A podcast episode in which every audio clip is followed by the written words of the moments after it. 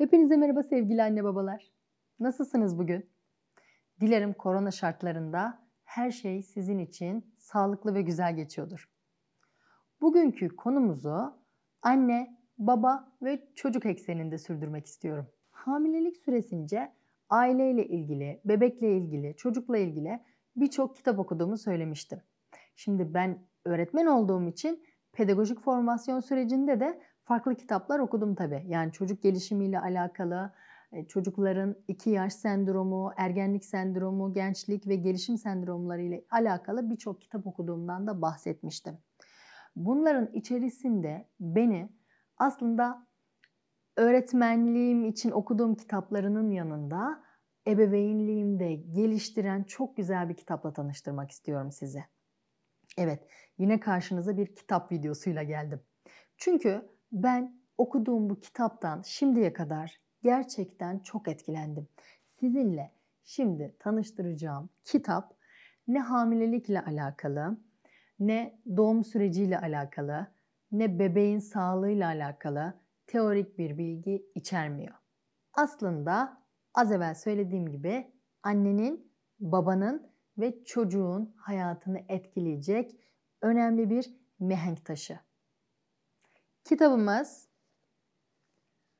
Doğan Cüceloğlu'nun Geliştiren Anne Baba kitabı.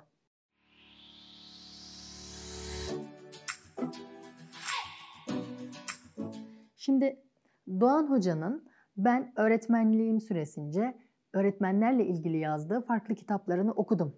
Mesleki anlamda çok farklı ve çok önemli bilgiler bana kattı. Ama mesleki anlamda bana kattıklarının dışında bu kitabın benim için çok daha özel bir anlamı var. Ben hayatımda ilk defa anne olacaktım. Tamam, öğretmen oldum. Hatta mesleğime başlayıp başıma çok fazla demesem de birkaç olay geldi ve ben bu kitaptan yararlandım. Daha doğrusu öğretmenlikle ilgili Doğan Hoca'nın kitaplarından faydalandım. Fakat ben ilk defa anne olacaktım. Hiçbir şekilde daha önce bir ebeveynlik yapmadım ki kimseye. Öğretmenlik başkaydı, ebeveynlik başkaydı. İşte bu noktada adının da çok çok çok önemli bir yeri var. Geliştiren anne babayla tanıştım. Adı Geliştiren Anne Baba ya kitabın.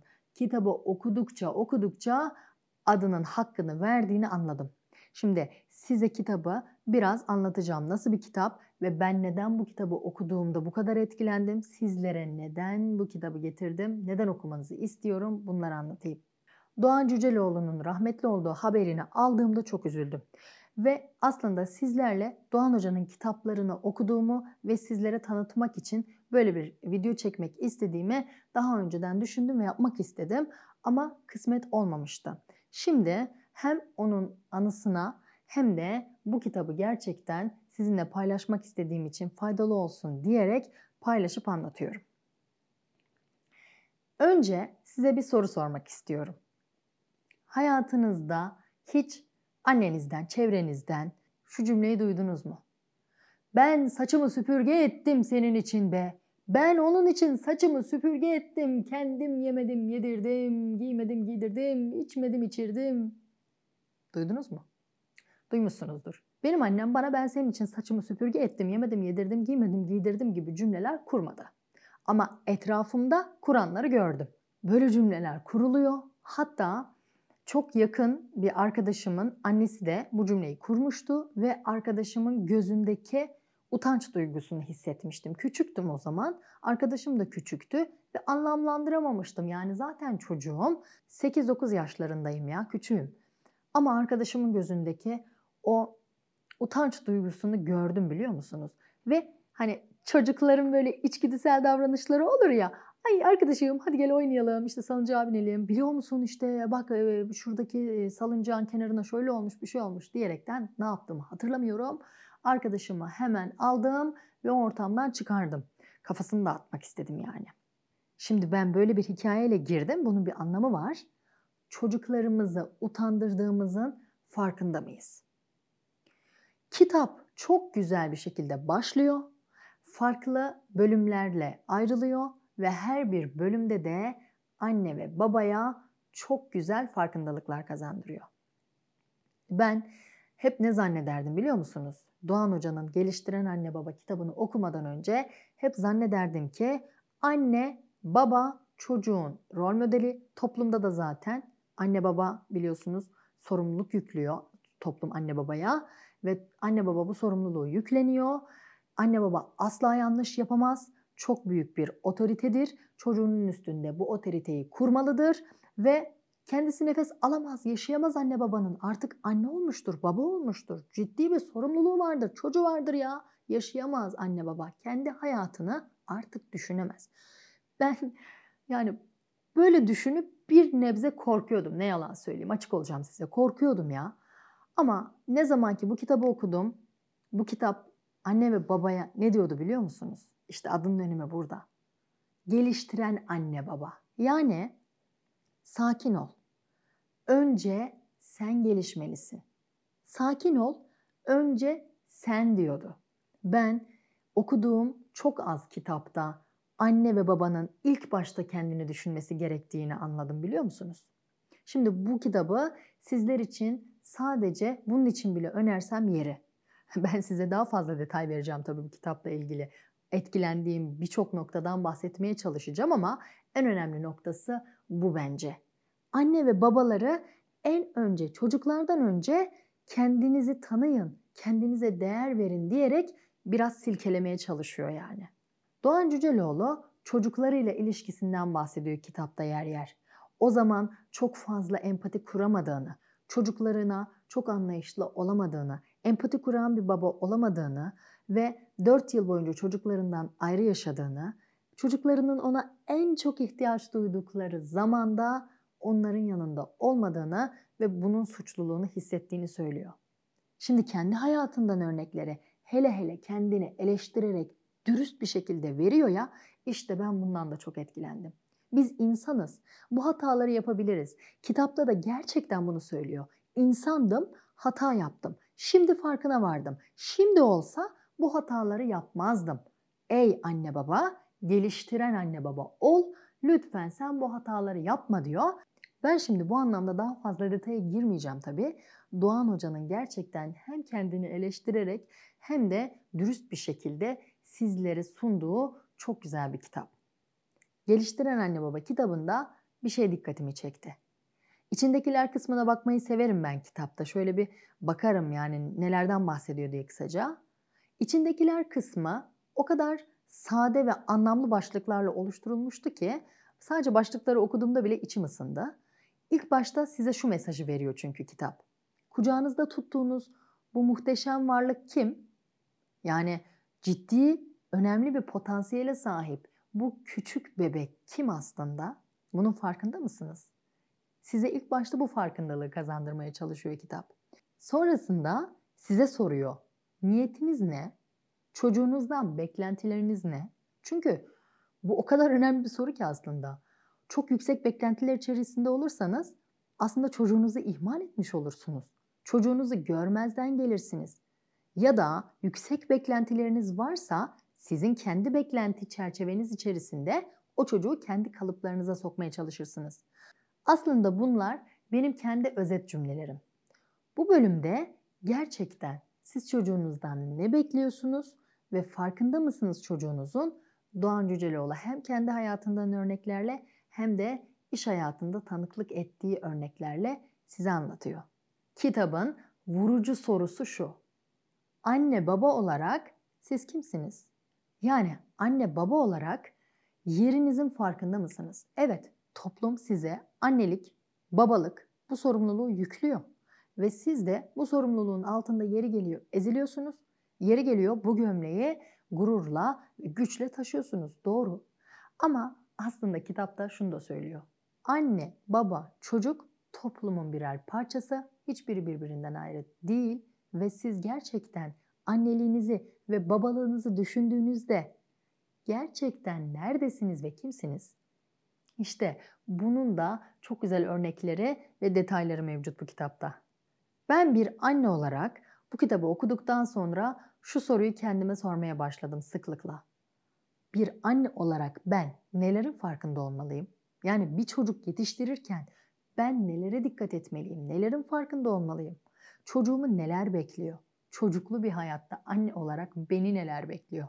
Aslında ciddi ciddi bir şey söylemem gerekirse çocuktan çok anne ve babaya eğilen bir kitap biliyor musunuz? Çocuğu da önemsiyor. Tabii ki çocuğu da göz ardı etmiyor. Ama hani böyle genel alıştığımız kitaplar olur ya. Çocuklarınıza şöyle davranın. Çocuklarınıza böyle davranırsanız şöyle sonuçlar alırsınız. Lütfen onlara şunu söylemeyin. Lütfen çocuklarınıza bunları konuşun. Lütfen şunları anlatmayın. Lütfen bunlardan bahsedin gibi. Böyle genel e, şunu yapın, şunu yapmayın gibi yargılı cümleler oluyor ya. Ha bu kitap da tabii ki bunlardan bahsediyor ama aslında bize neden yapmalıyız? Neden yapmamalıyız? Nasıl yapmalıyız? Niçin? Bunu sunuyor. Siz daha rahat bir şekilde anlamlandırabiliyorsunuz. O zaman zaten ezbere gitmiş olmuyorsunuz. Ben bu anlamda da bu kitaptan çok etkilendim.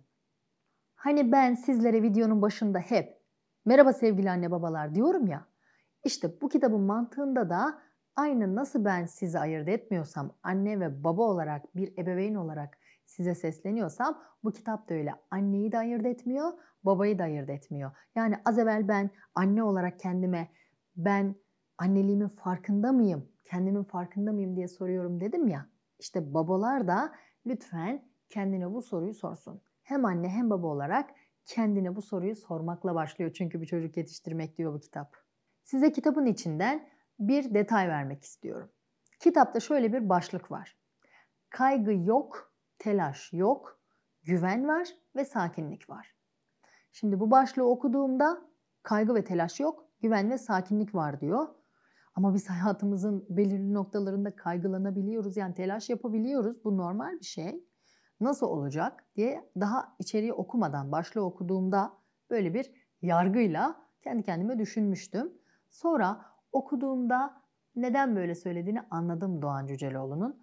Bu yüzden şimdi anlatacağım size.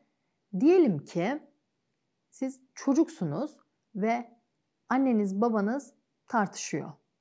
Siz o anda ne yapmanız gerektiğini bilemezsiniz değil mi? Çünkü tartışan anne babanızı görüyorsunuz. Ortam sakin değil. İkisi de çok fazla telaşlı ve siz kaygı içerisine düştünüz. Yani ne olacak, bunun sonu gelecek mi, gelmeyecek mi, bitecek mi, ne zaman sonlanacak, iyi mi anne babam gibi sorularla kaygı içerisindesiniz. İşte anneniz ve babanız sizde bu kaygı ve telaş ortamını bitirmek için önce kendilerinin farkına varmalı ve bu kavgayı sonlandırmalılar. Ben böyle bir örnek verdim. Tabii ki kavgalar sonlanıyor, sonlanmalı ama o anda biz kavga ederken çocuğumuzun durumunu düşünemeyebiliyoruz. Oysa ki çocukta öyle durumlar, öyle hisler uyanıyor ki o anda kendisi zaten kaygı ve telaş içerisine düşüyor. Hadi o günü atlattınız. Anneniz, babanız sakin bir şekilde sakinleşti. Size döndü, öptü, okşadı, yatağınıza yatırdı, uyuttu. Güzel.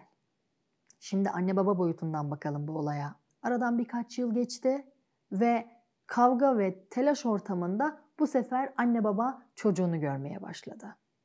Çocuğu sürekli kavga eden, yüksek sesle konuşan ve dinlemeyen, başkasına da saygı duymayan bir duruma gelmiş ve böyle bir şeyi öğretmeninden duyuyor anne baba. Sonrasında oturup düşünüyorlar. Diyorlar ki biz ne yapacağız bu çocukla? Nerede hata yaptık? Şimdi ne yapmalıyız? Bu durumda da bir anne babanın imdadına bence bu kitap yetişiyor. Kitapta diyor ki çocuklarınız size örnek alır. Kaygı ve telaş ortamında eğer siz sakinliğinizi koruyup da o çocuğa güven veremezseniz o çocuk da kaygı ve telaşla büyümeye devam eder. Ama siz sakinliğinizi korur, her şeyden önce kendinizin farkında olur, kendinizi düşünürseniz yani hani uçaklarda oksijen maskenizi önce kendinize sonra çocuklarınıza takın derler ya. Oksijen maskenizi önce kendinize takıp da sakinleşirseniz ve olaylara telaş etmeden ılımlı yaklaşabilirseniz çocuğunuz da bunu görür ve bunu kapar. İleriki yıllarda da hayatında bunu oturtabilir. Aslında anne baba olmak hiç kolay değil. Ama her şeyden önce bu kitap bana şunu öğretti. Bir şeyi sen öğrenemezsen çocuğuna öğretemezsin.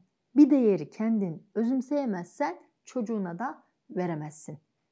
Kitabın son kısmı da aile toplantıları ve aile içi değerlere ayrılmış. Aile toplumun en küçük yapı taşıdır diye öğreniriz ya hani biz sosyal bilgiler dersinde. Siz hiç düşündünüz mü aile toplumun nasıl en küçük yapı taşı? Anne ve baba çocuğunu toplum için yetiştiriyor. Toplumda nasıl kendine ve başkalarına saygılı birey olunur önce ailede öğreniyor çocuk. Burada da yine anne, baba ve çocuk ilişkisinin sağlıklı olmasına vurgu yapılıyor. Anne ve baba arasında ilişki ne kadar sağlıklıysa ve çocuk annesiyle babasının sağlıklı ilişkisine ne kadar fazla tanık olursa kendi ilişkilerinde de o kadar sağlıklı bir yöntem belirleyecek. Buradan da kitabın önemli bir noktasına daha vurgu yapmak istiyorum. Kitapta tanıklıkla ilgili bir bölüm var. Diyor ki Doğan Hoca kısaca, siz birbirinizin hayatına tanık olursunuz diyor. Yani birbiriyle tanışık olan insanlar birbirinin hayatına da tanıklık eder. Ben eşimin hayatına tanıklık ediyorum. Çocuğum benim hayatıma tanıklık ediyor. Ne kadar çok vakit geçiriyorsak biz eğer birisiyle onun hayatına tanıklık ederiz. Şimdi burada altın nokta şurası. Bir çocuğun hayatına tanıklık edecek yegane kişi annesi ve babasıdır. Okuldan çıktınız, babanız sizi okuldan aldı ve akşam yemeği için bir restorana gideceğinizi söyledi. Çok güzel. Restorana gittiniz. Anneniz de işten çıkıp geldi. Annenizin ve babanızın suratında bir gerginlik gördünüz. Ama çok da üstelemediniz. Siz kendi halinizde takılıyorsunuz. Derken duvarda bir tablo gördünüz. Baktınız renkleri o kadar güzel ki ve bu bir at tablosu. Siz de atı çok seviyorsunuz. O kadar güzel, o kadar güzel çizilmiş ki çok etkilendiniz ve sevinçle annenize dönüp dediniz ki anne bak ne kadar güzel bir at tablosu. Renkleri o kadar güzel verilmiş ki resmen atın yüzündeki mutluluğu görebiliyorum dediniz. Çok güzel. Anneniz sizin yüzünüze bakmadı, başı yerde, haha evet ne güzel bir tabloymuş dedi.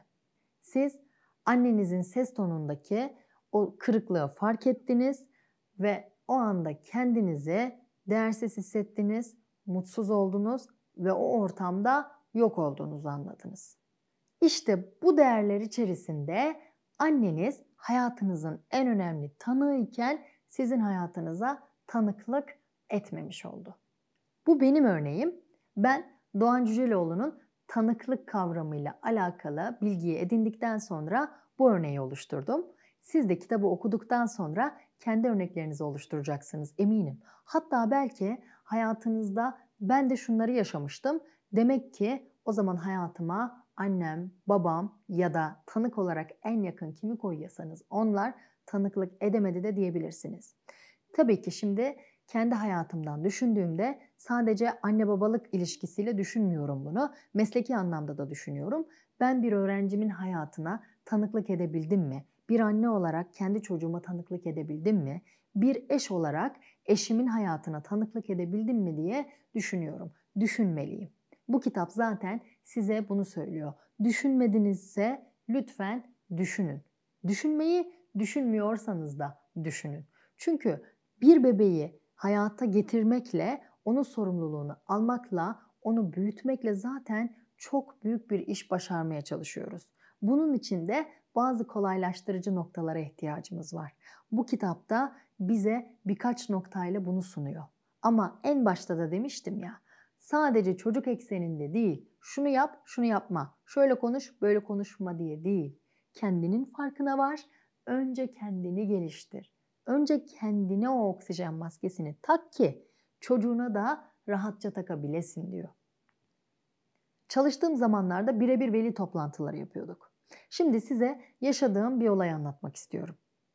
Bir velim bana çocuğunun durumunu sordu. Ben de ortalama bir durumu olduğunu söyledim. Sonrasında tabii ki heyecanla dışarıda bekliyordu çocuğu da. Acaba öğretmenim hakkımda ne dedi? Annem çok fazla kızacak mı? Telaşıyla içeriye girdi. Annesinin yanında konuşmadan bana baktı. Tabii ki ben gözlerinden böyle hem korku hem telaş hepsini hissedebiliyordum gözlerinden ve gülümseyerek çocuğa baktım. Hiçbir şey söylemedim ona. Annesi birden çocuğun yanında bana ya hocam çocuğum çok tembel ya. Vallahi ne yapacağımı bilemiyorum. Ablası da hiç böyle değil Ama kendisi nasıl böyle anlamadım. Başka öğretmenlerinden de şikayet geliyor. Ben ne yapacağım bu çocukla hocam bana bir yol gösterin dedi. Şimdi annesi böyle bir şey söyleyince direkt çocuğun gözüne baktım. Çok derin bir utanç görünüyordu gözlerinde. Evet belki çok başarılı değildi. Evet belki annesine göre tembel olarak nitelendiriliyordu ama etiket yapıştırılıyordu o çocuğa. İşte bu kitapta korku ve kaygı kültürüyle yetiştirilen çocuklardan da bahsediyor. Bunların ne kadar çocuğa ve aileye zararlı olabileceği de vurgulanıyor. Şimdi korku ve kaygı kültüründe korkutmak ve bir, bir çocuğu, çocuk olarak ele alalım, bir çocuğu itaat altına almak var. Böyle bir durumda siz çocuğunuzu utandırarak onu itaatiniz altına almaya çalışıyorsunuz. Yani o çocuk şunu anlıyor. Saygı yok, sevgi yok bu ilişkide. Korku var. Ben annemden korkmalıyım ve kendimi anneme ispat edebilmek için, ona yaranabilmek için sürekli çalışmalıyım. Onun istediği gibi biri olmalıyım. Aksi takdirde annem beni sevmeyecek. Çocuk böyle düşündüğü için ve bu korku üzerine hayatını kurduğu için kendine güvenli bir çocuk olamayacak, özgüveni zedelenecek. Yani aslında orada o çocuğun özgüveni zedelenmişti. Sevdiğim de bir öğrencimdi. Belki çok çalışkan değildi evet ama kendi çapında sessiz ve saygılıydı yani. Peki hocam siz ne yaptınız diye soracak olursanız ben çocuğun gözlerinin içine bakıp gülümsedim. Arkadaşlarının yanına gidip gidemeyeceğini sordum ona. Kibar bir şekilde arkadaşlarının yanına gönderdim. Sonrasında onunla özel bir konuşmada yaptım. Ama annesinin yanında ne yapıp ne yapmaması gerektiğini söylemedim tabii ki. Sonrasında hem annesiyle hem öğrencimle konuştum ama bu tür şeyleri çok fazla gördüm. Şimdi ben sadece küçük bir kısmını görüyorum. Ailede ne yaşanır, nasıl ilerler bu ilişkinin devamı bilmiyorum. Ben sadece o korkunun çocuğun gözlerinde, üzüntünün çocuğun gözlerinde olduğunu gördüm. Tabi ilişkilerde kaygı ve korku kültürünün dışında bir de saygı ve güven ilişkisi var. Saygı ve güven ilişkisi de az evvel bahsettiğim örneğin tam zıttı şekilde ilerliyor. Yani anne ve baba çocuğuna saygı duyuyor, onu her haliyle kabul ediyor ve kabul ettiğini de çocuğuna hissettiriyor. Başarısız olsa da bu başarısızlığın bir nedeni vardır. Biz bu başarısızlığı başarıya çevirebiliriz diyor ve eğer çocuğuna bu güveni verebilirse o çocuk o özgüvenle hem kendine güveniyor hem de zaten kimse bir şey yapmadan o çocuk kendini kurtarıyor. Burada bahsetmek istediğim bir nokta da şu. Çocuklar 2 yaşından itibaren kendi mahremiyetlerini oluşturmak isterler. Aslında saygı ve güven ilişkisinin içerisinde bu mahremiyet durumuna saygı duymak da var. Neden bunu anlatıyorum? Şimdi 2 yaş sendromu denilen bir durum var. 2 yaş sendromu farklı bir konu aslında ama kısaca değinecek olursam çocuklar bu mahremiyet bölgelerini yavaş yavaş fark etmeye başlıyorlar. Mahremiyet duygusu aslında. Yani bu şu demek. Benim oyuncağıma elleme. Benim odama girme. Ben istemiyorsam bu yemeği bana yedirme. Yani bu onlar için yeni keşfettikleri bir durum ve kimsenin buna müdahale etmelerini istemiyorlar. Hayır diyorlar ya hani çocuklar 2 yaş döneminde yaşayanlarınız var mı bilmiyorum varsa bilirsiniz.